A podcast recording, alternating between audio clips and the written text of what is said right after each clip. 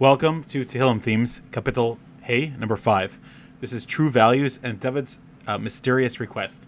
And let's actually start with a question, which is that Chazal, the Gemara tells us that David Melech asked Hashem for something very fascinating. He said, Hashem, please let it be that when people are osik, when they learn um, my words of Tehillim, it should be considered like in front of you, Hashem, as if they're learning Negaim and Olos, which is a really, really fascinating thing. And the Nefesh HaChaim actually brings this down to Rechaim Volozhin uh, in a sefer and says that we don't know if David's request was even was even accepted, and he basically assumes that it was not. So let let's let's define that. But let's first explore this kapitel, and you'll see why I'm bringing it up now. So this kapitel continues the Redox theme of the rebellion against David and the challenges, and this one specifically refers to the challenges that David had with two major enemies who were smart people and rebellious people who really betrayed David. And as I always say, you could say the kapitel beforehand, you could say it afterwards, but this is meant to be an accompaniment.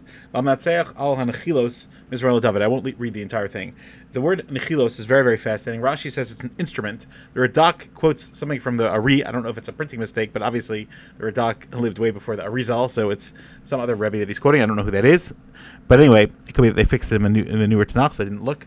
But he says that the word nechilos, actually nechilos, means nechil shetiborim, a swarm of bees and it's because this instrument sounded like a uh, the sound of, of many buzzing bees. So you see that David is very very surrounded, and and bees create a very big feeling of fear, and that's what's going on over here. So let's let's explore this together. King David expresses the fact that there are those that joined his enemy Achitophel and his evil plot to overthrow the kingdom, um, who were driven for only power and personal honor. The goal of King David was to bring out the honor of Hashem on this planet. David says, Hashem is my king and my God. That's the in Pasuk Gimel. He says Malki palol. Beautiful, beautiful words. David recognized that his entire purpose in being the king was to honor, bring honor and glory to Hashem. Unlike many of the other kings of the ancient world, David did not deify himself. It means he didn't make himself considered a god. He did not claim to be an all-powerful and all-knowing being like Pharaoh and other kings did. David was the epitome of modesty and reliance on Hashem. His entire existence brings that out. That's exactly the point. In fact, he says, Hashem, I daven to you. That's exactly the point. To overcome evil. David states in, in the fifth parak, in the fifth verse, evil does not dwell with you, Hashem. Godliness negates evil. Hashem created a world in which he allows evil to exist. We have free will. Its sole purpose is to be eradicated. Man is challenged by his evil inclination and is encouraged to choose truth and that which is good. Man is granted the free will to make his choice. It's a difficult choice, but man has the ability to overcome evil and to elevate his life to one of the most fulfilling spiritual journeys. King David states the fact that even though his enemies, Achitophel and Doeg, both studied Torah, they do so with the intention of elevating themselves and to help fortify their evil actions, and are thus hated by Hashem, or at least their actions are. It is important to note that this refers to Hashem's hatred for their actions, right? Not for them as a person. If they were to do tshuva, repentance, then they would be accepted and embraced uh, as a beloved, long lost son of our nation.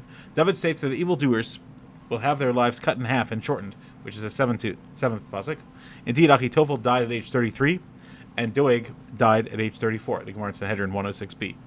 Um, by the way, David has a relation to Achitophel, and that he married Bathsheba, his granddaughter. That, that's for a different time. David understood, and we'll be talking about the sin of David and Bathsheba and how to understand that. Kola Omer David Chota Enuela Toa, etc. Not for now. Don't worry. We'll, we'll go into it at length. There's a whole kapitel about it. David understood firsthand that a life was only worth living if one is committed to growth and spiritual development. People that waste their time in life, especially for evil pursuits, are considered dead even while on this earth famous Gemara in Brachos 18b. David was only granted his 70 years on earth at a time in which he could bring out his great spiritual potential and sing the true praise of Hashem. As we talked about in Introduction 3, he really only had a few hours. David taught us how to cry to Hashem and how to rejoice in serving him. David has special protection. David concludes his psalm by stating that Hashem protects the righteous and grants great reward to those who serve him, which is verse 13. The rewards and protection are described as surrounding the tzaddik. This is to signify that protection granted by Hashem is a reward for the righteous people who, who envelop themselves in the glory of Hashem. And Hashem's love is meant to be all encompassing. Let's come back to this original chazal that I started with. Gemara in Shabbos Taflam, it says that Hashem, that David Melech asked Hashem, please let my Tehillim count like Negaim and Olos. Rav Gifter explains what's going on over here. He says this in the introduction to his son-in-law's uh, Ibad L'chaim, or Avram Chaim Feuer's Purish on, which is a masterpiece on Tehillim. beautiful, beautiful Sefer of Art Scroll.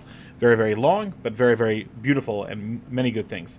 So he says that Seder Taharos, which is where Negaim and Olos, those those tractates are located. Negaim talks about tzaraas, and Olos talks about dead people who uh, are conduits of Tuma. And so that track that Seder of Taharos is called Das. And Das means knowledge to know Hashem and to, be, and to connect to Hashem in, inside our heart.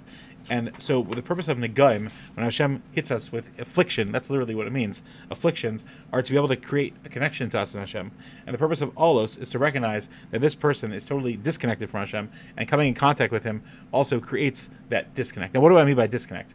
I don't mean to say that some, when somebody's dead, obviously they are, um, you know, in heaven and connected to God, and hopefully their soul is being perfected and tzurah That's not the point. The point is that their mission on this earth which is to connect to God as much as possible, is a mission that is now disconnected and and now has moved to a place of reward.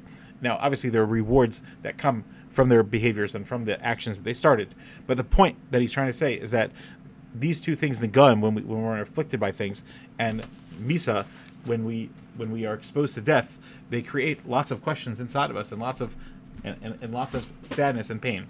And the purpose of Tehillim is to connect to Hashem and that's that's what David Melech was saying. Hashem, when people when people say my Tehillim, please let it be as holy as the words of your Torah in itself. And like the Nefesh Chaim, the Nefesh Chaim is saying it in order to criticize people who only say Tehillim all day and, and don't study other texts of from Chazal. And and we know that a person has an obligation to learn Gemara if he's a man, etc., and halacha, etc. So that's that's where the Nefesh Chaim says that we don't know that it was answered. So those that say Tehillim all day are not really fulfilling their, their mission. That was his anti-Hasidus uh, push. But the point that David Melech was trying to say was, Ribbon Shalom, I want those who are brokenhearted, who have afflictions in their lives, and I want those who are facing challenges that are as painful as death or death of a loved one. I want them to be able to connect through you, through through my words of Tehillim. And and I, I believe that David did accomplish that in the sense that the words of Tehillim inspire and uplift and really have a beautiful facet of Torah to them, just like all the words of the Nevi'im and Kesuvim. Tehillim is in the. They have the power to connect us to Hashem and to heal broken hearts. And that's exactly what we're trying to do. So I hope that shows us some of the values that David brings to the table and some of uh, the, the a little bit more depth of understanding David's mysterious request. Hashem shall watch over all of Klal Yisrael and send Yeshua's Bikarov Mamish, and our tefillah should be answered Latova.